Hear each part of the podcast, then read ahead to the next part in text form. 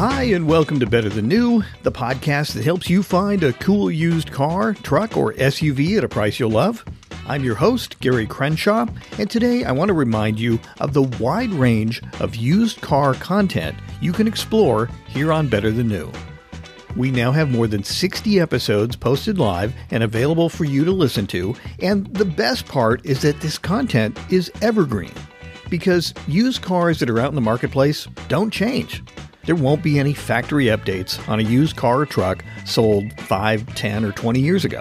The only part of their story that might change over time is the price, and maybe we identify an issue or two, like, say, a recall, that affects these used vehicles over time.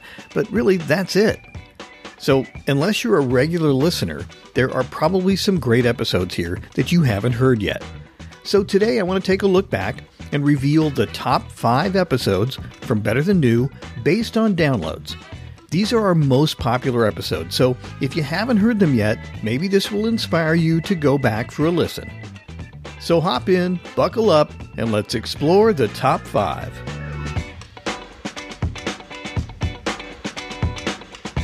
Okay, so I'm going to start with a countdown from number five, the fifth most popular episode, down to number one. And one of the things that kind of surprised me as I was doing some research to figure out which one it is, I mean, I didn't know, I wasn't counting. Uh, I had to go back and dig into the listenership numbers to see what people are interested in. And surprisingly, of the five top episodes, two of them were not about a specific car, which again surprised me. I, I thought it would all be a specific car. I love this car, I love that car. Nope, two of them were sort of car adjacent.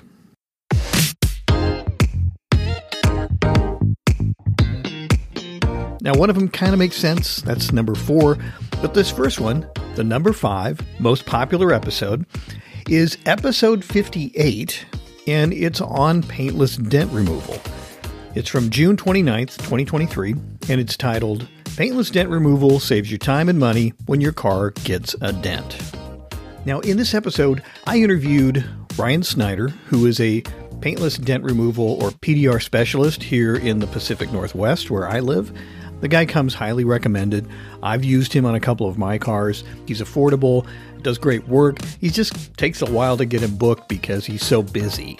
He's a mobile guy. He comes to you and he does the work. And in this episode, we talked about what the process is, what the techniques he uses.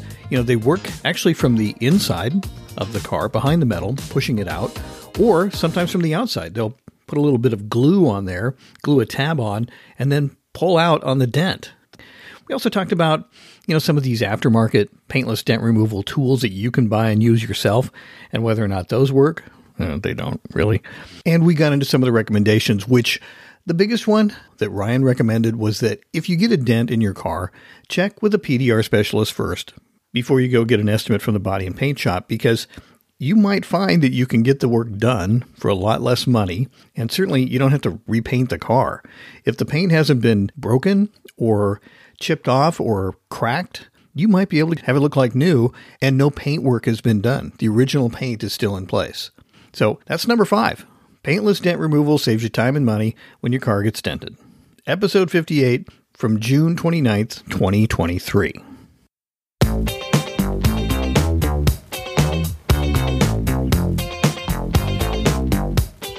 Okay, so this next episode is episode number four, the fourth most popular episode. And it's the reason it makes sense that it's gotten a lot of listens over time is that it's the very first episode from May 21, 2021 of this podcast. And it's titled, Can Teens Learn to Love an Old Hand Me Down Used Car? so I actually interviewed my two sons who were home from college during the pandemic they closed their colleges down and they were back living with us. And we talked about the two quote unquote free cars we got for our kids to drive after they passed their license exam. One was a 1996 Honda Civic, and one was a 1994 Acura Legend. Now, these cars weren't perfect, uh, but they were straight. They looked okay. They were in various states of tune and, and running ability, and I had to put some work and time into them. But overall, uh, you know, a kid driving a car for the first time, they're going to do dumb things with it. They're going to, you know, rub the wheels against the curb and mess those up. They're going to drive over the curb. They're going to back into a pole. They're going to just do dumb stuff. And I think most people are making a mistake when they buy, you know, a twenty or thirty thousand dollar car. It's like, here, here, kid, go drive. Why? What are you thinking? Get them something junky to drive that's you know safe. These cars all had airbags and they were everything was functional. They had anti-lock brakes. They had uh, you know side impact protection. At least the uh, Civic did. But the '94 Acura was was a big car for its time. It was heavy, so you know I felt like they were safe in the car. Anyway, it was fun to hear what the boys had to say about whether or not they liked driving an older car. And they sort of saw it as kind of a badge of honor to drive an older car. A lot of their friends had newer cars that were, you know, hand me down. I don't know, um, Audis and BMWs and stuff like that. You know, my kid's driving an old crap Honda Civic. Fine with me. Anyway, one of the best parts was my younger son when the Acura flipped over to 250,000 miles, a quarter million miles. He shot a video with some of his friends while they're in the car and they went crazy they were celebrating the moment as the car ticked over to 250,000 miles. And I thought, oh, that's kind of fun. Um, that's probably an experience that most kids these days will never have. They'll never experience their own car flipping over to, to a quarter million miles. But our kids did. And overall, these were teenagers who were proud of their hand me down cars. So, can your kid drive an old crap car and survive? Absolutely. They're going to love you for it. You know, they're going to be better people because of it. So get an old car, just make sure it's safe, make sure it's reliable. And outside of that, eh, you're good to go.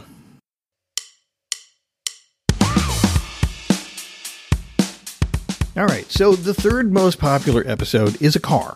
It's about a car. It's episode 39. It's from February 16th, 2023. This is actually kind of surprising to me. I thought there'd be some other cars ahead of this particular one, but it's a car that I love and a car that I think you would love, so that's why I did this episode. And it's the Fiat 500 Abarth. The title is The Spicy Italian Your Body Needs Daily. Well, maybe doesn't really need spicy Italian like this daily, but not a bad car to drive every day. So you might be thinking, what is an Abarth? Well, Abarth is the in house tuning company for Fiat, kind of like AMG is for Mercedes. Well, Abarth is for Fiat. Now, these cars were available from 2012 to 2019, and this amped up version of the Fiat 500 is all about fun. Now, if you don't remember the Fiat 500, it's a little two door hatchback. Think of Fiat's version of a Mini Cooper S. Came with 160 horsepower from a 1.4 liter turbocharged four cylinder engine. It sounds amazing, sounds like a little mini Ferrari. I love these things. You know, it's Italian fun and sizzle in a great handling, attractive front wheel drive two door hatchback. Hey, what could be more fun, right? So if you haven't heard that one, check it out. It's number three on the list the Fiat 500 Abarth, episode 39.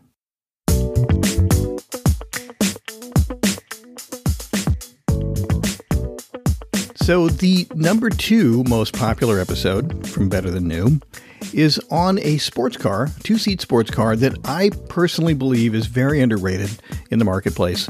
It makes a ton of horsepower for what it is for four cylinder, and it looks great. It's a great looking car. I'm kind of surprised they're not more popular. Now, this was episode 47, and the car in question is the 2007 through 2010 Saturn Sky Redline. I interviewed a friend of mine, Lauren Campbell, who is an owner of a Saturn Sky Redline. This is a car that's built on GM's Kappa platform, which also included the Pontiac GXP sports car. They had a version of it. They look different. The Pontiac GXP and the Saturn Sky Redline don't look the same. I personally like the looks of the Saturn Sky Redline. Same with Lauren, uh, but it doesn't mean the GXP is unattractive. It's it's a good looking car. They're just different, right? But both have a two liter four cylinder turbocharged power plant that makes 260 horsepower and 260 pound feet of torque stock from the factory. That's the, the base level that you're going to get. There's some easy factory upgrades. Lauren had done those originally to his car. It bumps the horsepower to 290 up from 260 and bumps the torque up to 340 pound feet of torque from 260 pound feet of torque, which is a big bump in torque. But the stock drivetrain, according to Lauren, can handle uh, 400 horsepower or more. which is pretty substantial when you think about it. There's lots of aftermarket support for these vehicles, and even though the Saturn brand and the Pontiac brand no longer exist, there is a lot of aftermarket support and active enthusiast web support online. So you can still get parts, you can still get a lot of things for these cars. So it's not something you need to worry dramatically about. I would get one in the best condition possible, but it's a great car. And we talked about, you know, why they're great, how they perform, and what to look for when buying. So if you haven't heard that episode, episode 47 from April 14th, 2023, on the 2007 through 2010 Saturn Sky Redline, it's the number two most popular episode here on Better Than New. So if you haven't heard it, definitely check it out. It's worth a listen.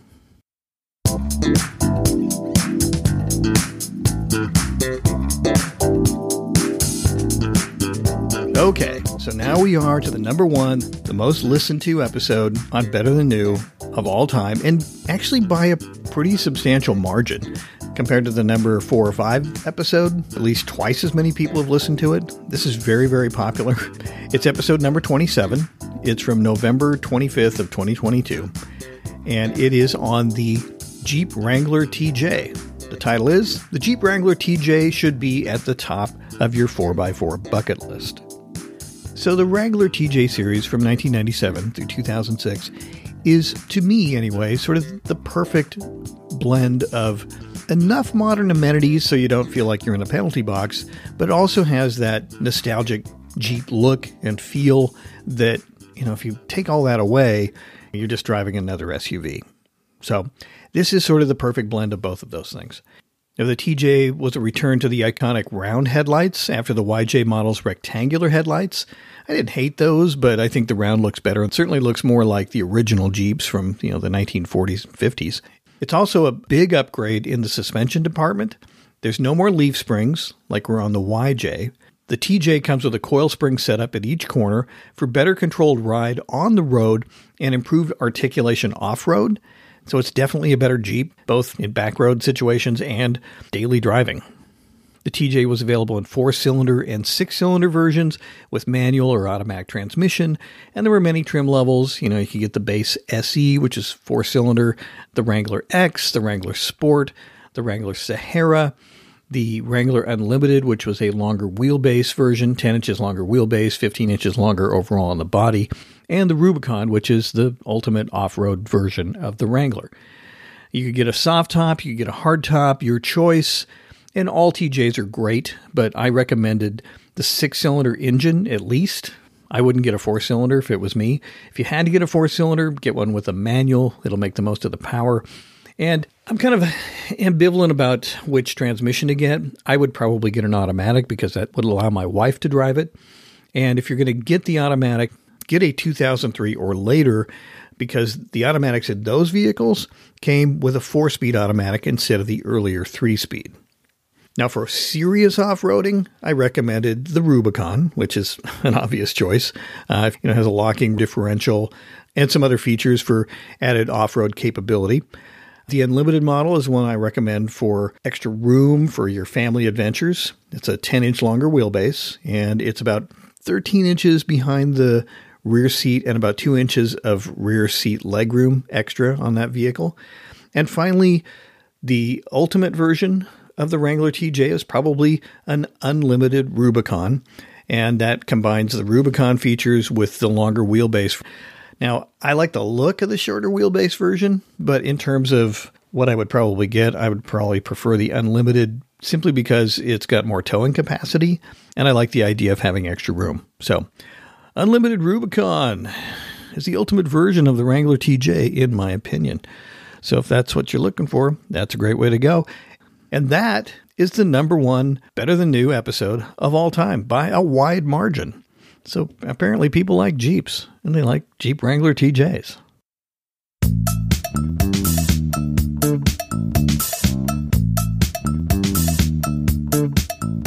Now, before we close things out, I want to throw out a few honorable mentions. These were some episodes that were popular but didn't make the top five. Uh, the first one is actually a four part series. It's the four part Little Weirdos 4x4 series featuring small 80s and 90s four wheel drive vehicles, including the Geo Tracker, the Daihatsu Rocky, the Suzuki Samurai, and the Dodge Raider. Those were episode 59 through 62. And if you haven't heard those, it was a great series. So definitely check that out if you want a fun little 4x4 for your weekend adventures. Um, episode 57, it's Hip to Be Square and the Versatile Honda Element. Love the Honda Element. That was a very popular segment. Uh, apparently, other people like it too. Uh, these are a 2.4 liter four cylinder box on wheels. You could get it with either a manual or an automatic. I prefer the manual, but the automatic, if you're going to get one, get the 07 or later with the 5 speed auto. You get an extra gear. These things are perfect for surfing, for dog hauling, for family adventures, as long as your family's not more than four people. And it even makes a decent camper for two people. So, awesome vehicle, episode 57, Honda Element. If you're looking for a V8 muscle car, I recommended in episode 45 the fourth generation Pontiac Firebird. You got a 5.7 liter V8 with 275 horsepower and 325 pound feet of torque, and it sounded great. If you've ever wanted a V8 muscle car and you've put it off till now, this could be one of your last opportunities to get one at a reasonable price. These are pretty reasonable out in the marketplace. Got to look a little bit, but they're out there. So, episode 45 V8 Pontiac Firebird. Okay, honorable mention number four is episode 56. This was on the BMW 323 CI. It's an affordable version of the E46 Coupe. If you're a BMW 3 Series fan, this is your BMW 3 Series on a budget. They only made these for one year as a 323 model. They went to the 325 designation in 2001. You could get it as a coupe, as a convertible, as a sedan, and even as a wagon. So you had four different options, but the coupe is really sort of a it's really an underrated version of this particular car, and it's definitely worth checking out. So if you haven't heard that episode, episode 56, BMW 323 Ci. And number five on honorable mentions is episode 34, and that's on the second generation Nissan Xterra. I love these things. They're rugged, off road capable 4x4s with a punchy V6 you can get them in an automatic or manual transmission. They come in various trim levels, including the one I like best, which is the Pro 4X version with a locking rear differential and some off road driving lights on the roof and a few other things. But any version is great and they work really well off road and they're a decent, you know, in town vehicle as well. So if you're looking for a rugged body on frame SUV for a reasonable price, check out episode 34 on the Nissan Xterra.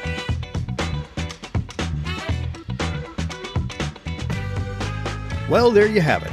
The top five all time better than new episodes, plus a few honorable mentions. Now, if you haven't heard these episodes, other people found them great to listen to, so, you know, you might want to plan to go back and give them a listen. And with that, thanks for listening to this week's episode of Better Than New. And if you like what you heard, please subscribe and follow this podcast so I can keep bringing you reviews of cool used cars, trucks, and SUVs at a price you'll love. Also, be sure to join me next time for a look at the third generation Toyota RAV4, a compact crossover SUV that, with the V6 option, which serves up a healthy 270 horsepower, offers an ideal combination of price, reliability, and sporty yes, I did say sporty SUV performance in an affordable package. If you're looking for a great used compact SUV, you should definitely check out the next episode. And until then, I'm Gary Crenshaw. This is Better Than New, and I'm really glad you came along for the ride.